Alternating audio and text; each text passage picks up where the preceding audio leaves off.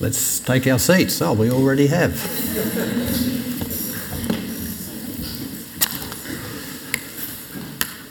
the message today is spelt J E S U S. We're going to have a look at Jesus. The idea for the sermon started with uh, the intention of asking the question put by Jesus to his disciples Who do you say that I am? On the 18th of November last year, you all remember this, we looked at Jesus the Messiah. Well, the topic has grown to Jesus the Messiah, Jesus the man, his ministry, his message, and his mission. Can we do it in a day? Don't fret, I mean just a 30 minute Sunday sermon. It's going to be a bird's eye view, so let's fly. See how far we can get today. Firstly, I want to recap on Jesus the Messiah. What does Messiah mean? The Christ, the anointed one. Uh, it infers God's Son, the Saviour. So we go to Matthew 16 and read verses 13, 14, and 15. When Jesus came to the region of Caesarea Philippi, he asked his disciples, Who do people say the Son of Man is? They replied, Some say John the Baptist, others say Elijah, and still others Jeremiah or one of the prophets. Crazy. But what about you? He asked. Who do you say I am? Peter's answer You are the Christ, the Son of the living God. Now, this revelation is confirmed by Gabriel, the archangel, Elizabeth, John the Baptist's mother, the angels in the field of Bethlehem, Simeon, the dear righteous old man who was told he would not die until he'd seen the Lord's Messiah, John the Baptist, James, the brother of Jesus, Thomas, the disciple of Jesus, demons who would shout, We know who you are. You're the Son of God. What do you want with us, Jesus of Nazareth? And the centurion who guarded the crucifixion site. All confirmed Jesus was the Messiah, the Christ, the Son of God. I wonder if that's enough confirmation for us. But here's the big one God Himself. We know at Jesus' baptism, the Holy Spirit descended on Jesus in the form of a dove, and a voice from heaven this is God's voice Himself You are my Son, whom I love. With you I am well pleased. And then at the end of Jesus' ministry, on the Mount of Transfiguration, either Mount Hermon or Mount Tabor, we don't know which, again, a bright cloud enveloped Peter, James, John, and Jesus. Moses and Elijah appeared, and a voice from the cloud said, This is my Son, whom I love. With him I am well pleased. Jesus himself. He gave us many clues to who he was when he said, I am remembering that I am is the name God gave himself, just tell the Egyptians, I am has sent you. I am who I am. I will be who I will be. Jesus said, What a clue. I am the bread of life. I am the light of the world. I am the gate. I am the good shepherd. I am the true vine. I am the truth, the way, and the life. Jesus is just revealing to us that it's the name of God. He's saying, I am the Son of God, I am the Messiah. When he was arrested and tried, he was asked by Caiaphas, the high priest, Tell us if you are the Christ, the Son of God. And Jesus replied, It is as you say. Matter settled? No, some may argue talk, talk, is cheap. We need more than just people saying you're the Christ. So, two other facts that I believe support Jesus' credential as the Christ, the Messiah. Firstly, I say his measure. He measured up to Old Testament prophetic words referring to the Messiah and fulfilled in Jesus. I understand there are over 300 prophetic words in the Old Testament, but 35 major words of prophecy fulfilled in Jesus. An example of five born in Bethlehem, teacher of parables, betrayed by a friend, crucified with thieves, buried in a rich man's tomb. Now, for those of you that like science, here is a statement of scientific fact. The science of probability rules out coincidence in one man fulfilling these Old Testament prophecies. It couldn't have just happened by chance. It wasn't. God has his hand in it. Secondly, his miracles. Jesus was a miracle worker like no other. He healed sick people in abundance. He performed miracles over nature. He walked on water, fed 5,000 with five loaves and two fish, calmed a storm with just a word. He spoke the word and nets filled with fish. And of course, he rose from the dead. Jesus said himself, Believe me when I say that I am in the Father and the Father is in me, or at least believe in the evidence of the miracles themselves. My conclusion Jesus was and is the Christ, the Messiah, the Son of God. But let's just have a look at Jesus the man. What was his manner? What sort of person was Jesus? In Aussie colloquial, what sort of a bloke was he? Was the Messiah the Christ, someone that we'd like? Let the scripture tell us the story. I'm not giving you the scripture references, but this is what the Bible says. He's described as being full, full, he's full of grace and truth.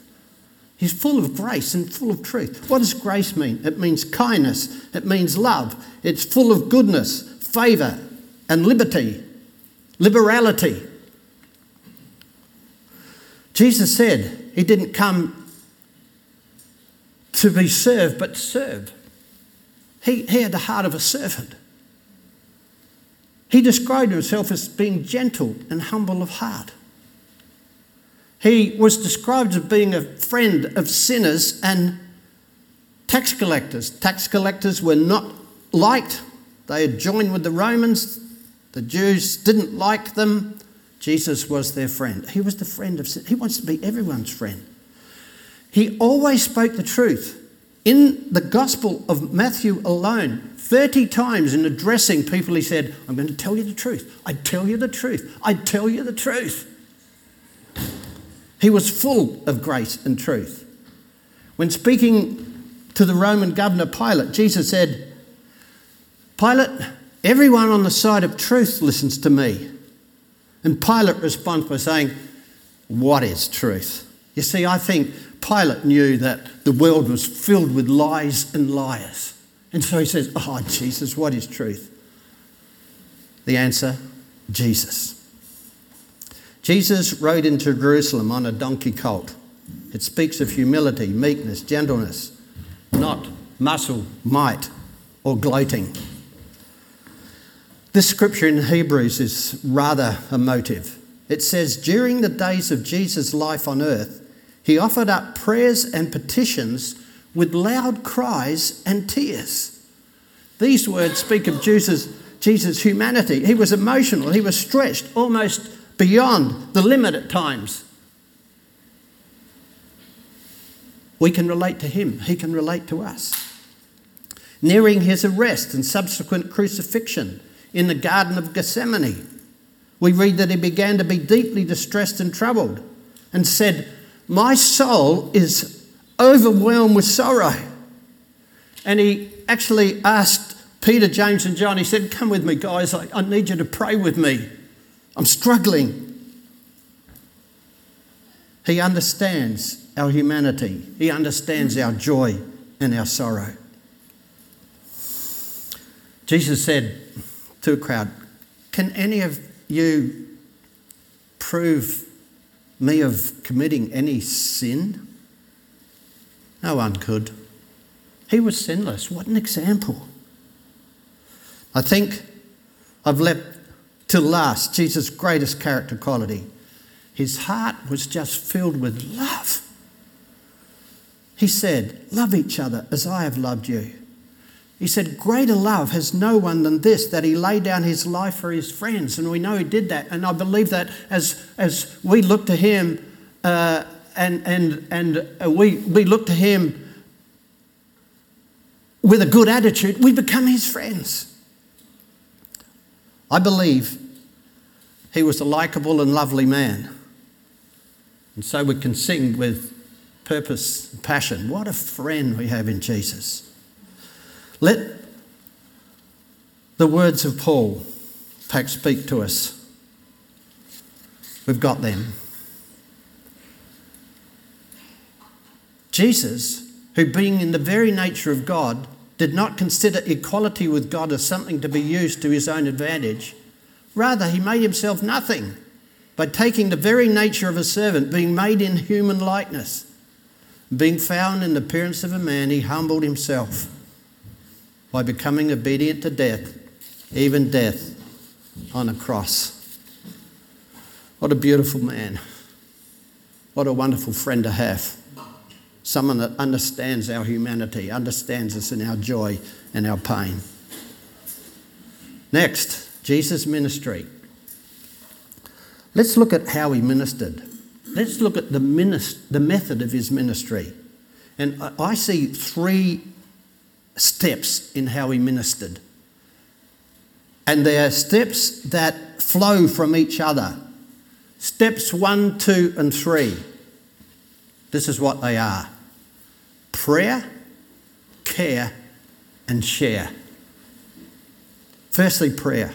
His priority was always prayer. He prayed when his ministry began, very early in the morning, Mark 1. While it was still dark, Jesus got up, left the house, and went off to a solitary place where he prayed. Early in the morning, in the dark, he got up and prayed. He prayed as his ministry was nearing an end. Jesus went with his disciples to a place called Gethsemane. He said to them, Sit here while I go over there and pray.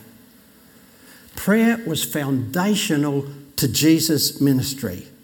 We read, Jesus went out to a mountainside to pray and spent all night in praying to God. And we read, Jesus often withdrew to lonely places to pray. We've already mentioned the scripture in Hebrews. During the days of Jesus' life on earth, he offered up prayers and petitions with loud cries and tears. Jesus' prayers were passionate. The scripture goes on to say, he was heard because of his reverent submission. The message translation says, slurring my words, because he honoured God, God answered him. Boy, this, that's loaded for us, guys. Prayer, passionate, because we honour God, God will answer our prayers. Let me quote Philip Yancey in his book Prayer, the chapter heading, Coming Together. There's a story in that itself. What is prayer? It's coming together. Yancey writes Prayer is keeping company of God, with God. Jesus set the pattern for prayer as a continuous mode of friendship. And Paul tells us later pray without ceasing.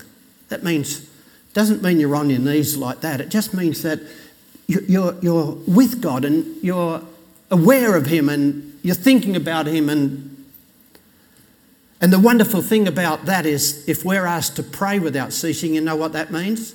God's listening without ceasing.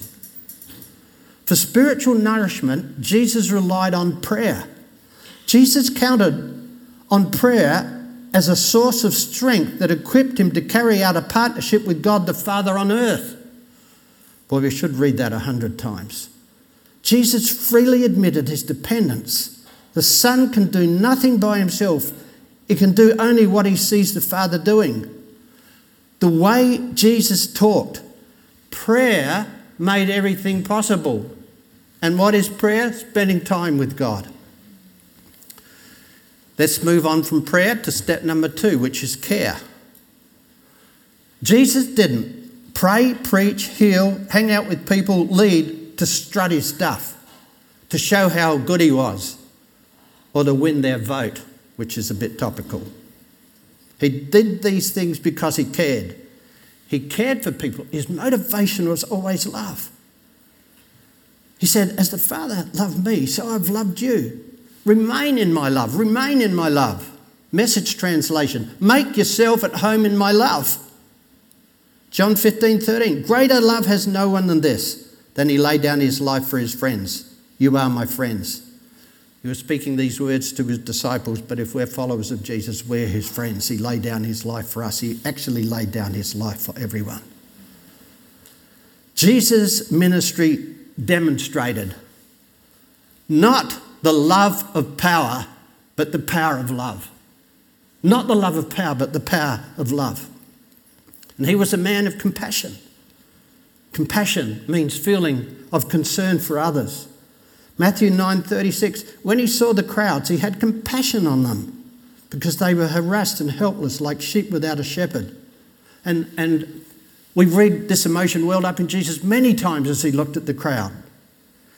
Not only did he care for the crowd, but he cared for individuals. The Bible says he loved Mary, Martha, and Lazarus. He cried at Lazarus's grave, and I think he wasn't so much crying because Lazarus was dead, because he knew he wouldn't be dead in just a few moments. He was crying as he saw the emotion of those that were hurting and in pain. Was crying for how we live in a fallen world and there are things that happen that make us cry as people. He cared for blind Bartimaeus as he entered Jericho. Bartimaeus is shouting out, Jesus of Nazareth. And the people said, Shut up, Bartimaeus. Jesus said, You shut up. Bartimaeus, come to me, and he healed him. The rich young man that came and inquired about salvation. It just says Jesus looked at him and loved him. Would have loved to have seen his eyes, his face at that time. What about Malchus, the soldier, the Jewish soldier? Uh, Peter pulled out his sword in the garden and cut off his ear in anger. Jesus said, Peter, none of that. And he healed the man's ear. We don't read about Malchus, but I reckon he must have become a follower of Jesus. Zacchaeus, tax collector. I've told you about tax collectors. They weren't liked. He's up a sycamore tree. Jesus comes along and says, Zacchaeus, he spoke his name and said, I'd like to have a coffee and a cake with you today. Zacchaeus was hated. He heard his name, and Jesus said, I want to talk to you. He became a follower of Jesus. Jesus loved the little kids. Little kids all around there, and the disciples say, Shoo fly, shoo fly. Jesus said, Let the little kids come to me. We read that. He took them in his arms and blessed them. Let's look and listen to Jesus as he approached Jesus for the last time. We see his care and compassion. Luke 19 41 and 42. As he approached Jerusalem, he saw the city. He's looking at Jerusalem and he wept over it. This is Jesus the Messiah. He's, he's weeping. He said, Shoe fly, did you see that? Get out of here. there, look. oh, dear. I, I, was preaching once and this blowfly was bothering me, and I said, I'm going to cast it. I said, In Jesus' name, and it came and landed on my finger and sat there. this little fly is doing the same trick. Did you see it? I'm not imagining. He said, to Jerusalem, the people of Jerusalem, if you, even you, had only known on this day what would bring you peace, but now it is hidden from your eyes. Quote Philip Yancey, the Jesus I never knew. Jesus was often moved by compassion. In the New Testament times, the very word was used maternally to express what a mother feels for a child in her womb.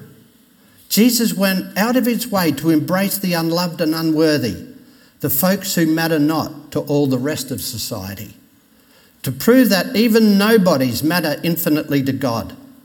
One unclean woman, too, too shy and full of shame to approach Jesus face to face, grabbed his robe, hoping he would not notice. He did notice.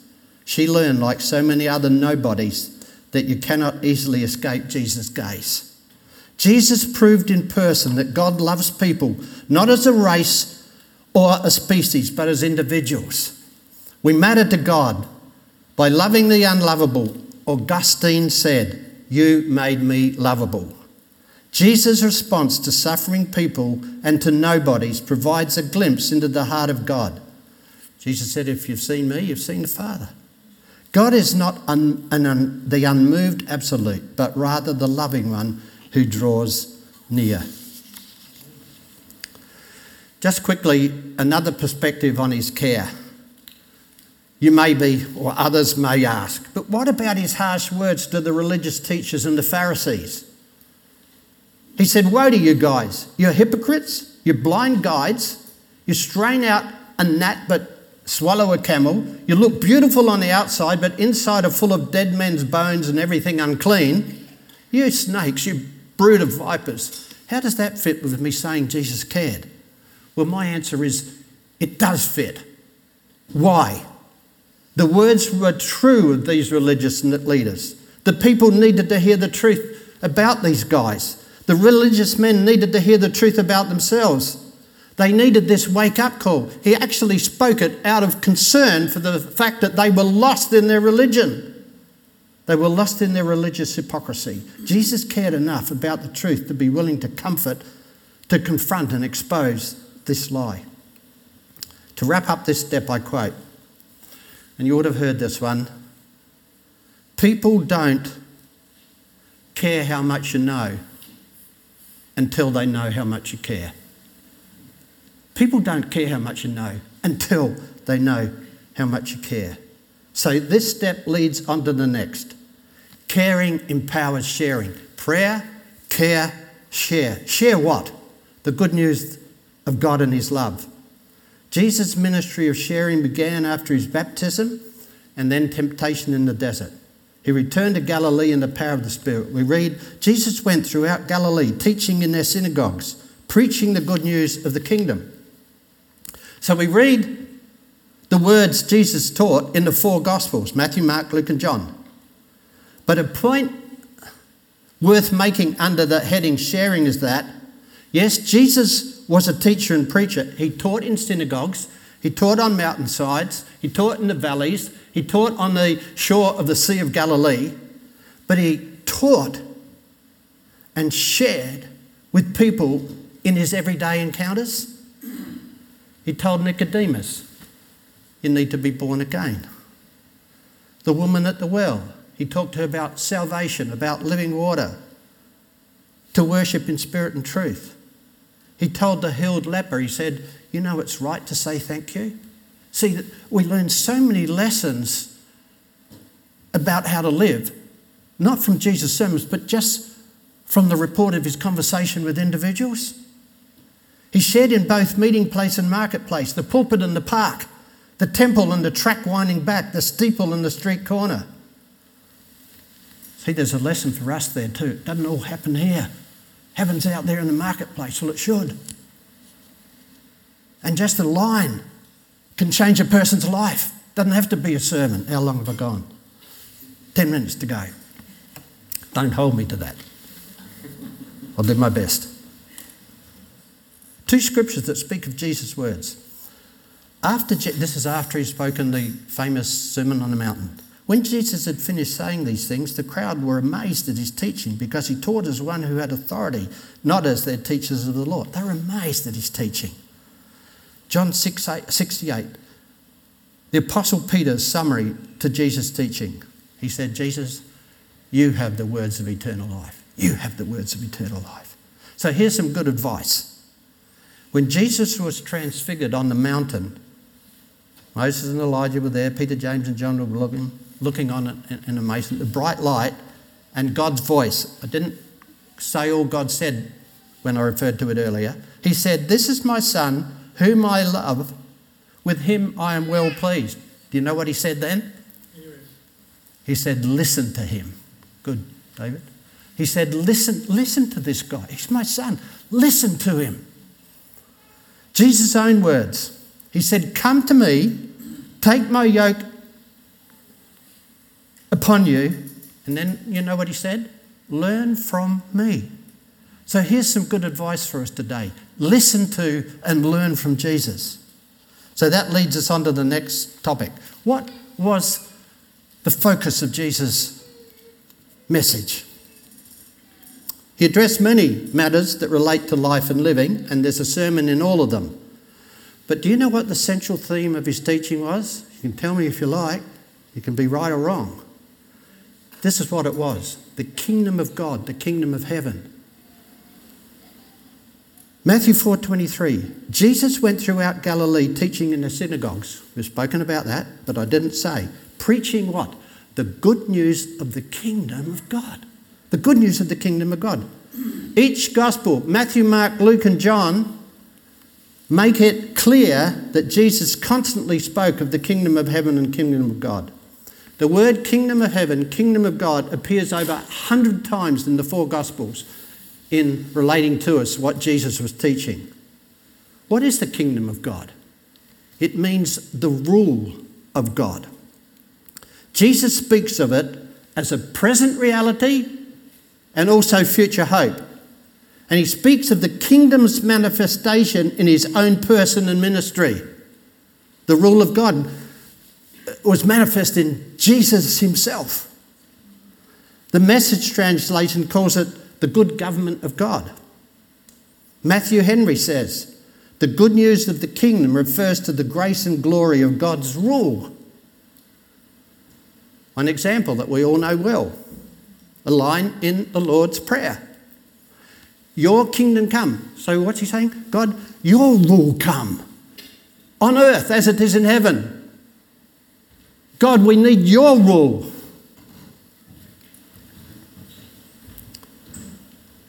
The prayer would answered in parts by God's redeeming, saving activity in and through Jesus. There's still a future outworking of God's kingdom that is coming. You know what? I really believe that we can narrow that down to the rule of God. I believe that the kingdom of God is saying, Wake up, everyone. There is a God. There's a God. He's all powerful, all knowing, all wise and all loving. His kingdom is here and it's on its way. There is a God. There is a God. His kingdom is here. It's coming. There's a challenge that that leaves us with. In Jesus' own words, repent, for the kingdom of heaven is near. Message translation change your life. God's kingdom is here. Yes, Jesus shared a lot of other words about life and living that teach us about how to live in the kingdom of God. I can only summarize this teaching today. I've kind of categorized some of his message series under these headings. Jesus L series. Love God, love people, leave sin out of your life, live to please God, look forward to Jesus' return. Jesus B series. Believe, be born again, be filled with the Spirit, be good, behave, be real, not religious, be loving, be humble, be ready for Jesus' return. And another series is Itty series. His Itty series, spirituality. The Spirit gives life. Sincerity. Blessed are the pure in heart. Priority. Seek first the kingdom of God. Morality. Go your way and sin no more. Humility. Whoever humbles himself will be exalted. Dignity. Love your neighbour as yourself. On itty. Doesn't fit, does it? Honesty. Don't steal. Do not give false testimony. Reality. I am the truth, the way, and the life. I finish this section with Jesus' words Matthew 7 24 to 27. Therefore, everyone who hears these words of mine and puts them into practice is like a wise man who built his house on the rock. The rain came down, the streams rose, the winds blew and beat against the house. Yet it didn't fall because it had its foundation on the rock. Hope that's us, guys. We need to listen and we need to learn. But everyone who hears these words of mine and does not put them into practice is like a foolish man who built his house on sand. The rain came down, the streams rose, the winds blew and beat against that house, and it fell with a great crash. Five minutes. His mission. You might say, Come on, Dave. surely we've talked about his mission prayer, care, share, teaching about the kingdom of God. Of course, Jesus did minister to our world in those wonderful ways, but his mission was even more focused. You know where I'm going. John the Baptist introduced Jesus' ministry with these words Behold the Lamb of God who takes away the sin of the world. Jesus was the Lamb of God. Lambs were sacrificed for the sins of the nation. He was going to be sacrificed to take away the sin of the world. John the Baptist identified Jesus' major job description to be the lamb who is sacrificed to take away the sins of the world. And the result being a new beginning for us all and a glorious ending for us all as we put our faith in Jesus. Jesus confirmed this was his ultimate mission. It wasn't just John the Baptist. He said, The Son of Man came to serve and give his life as a ransom for many. He fulfilled his mission perfectly. He died as punishment for our sins, that we would be released from the bondage of sin and death and the work of the devil. Something that I just noticed just this morning. Devils are only mentioned, devil, demons, twice in the Old Testament.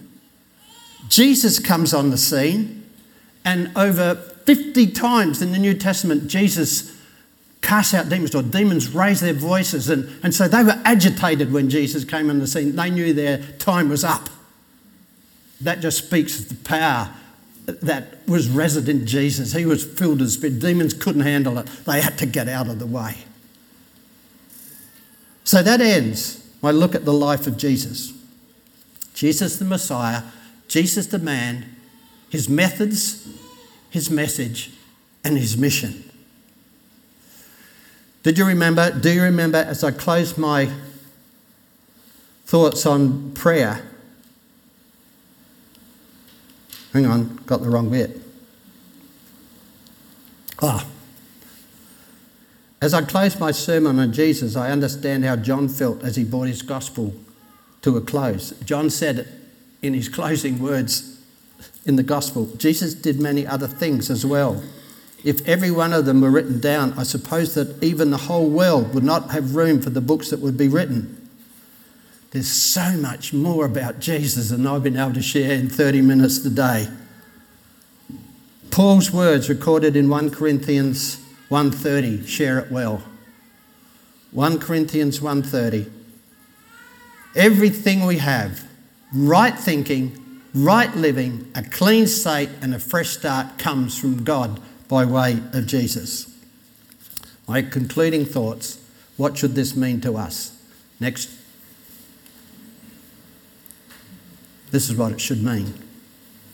We should simply want to say, Thank you, Jesus.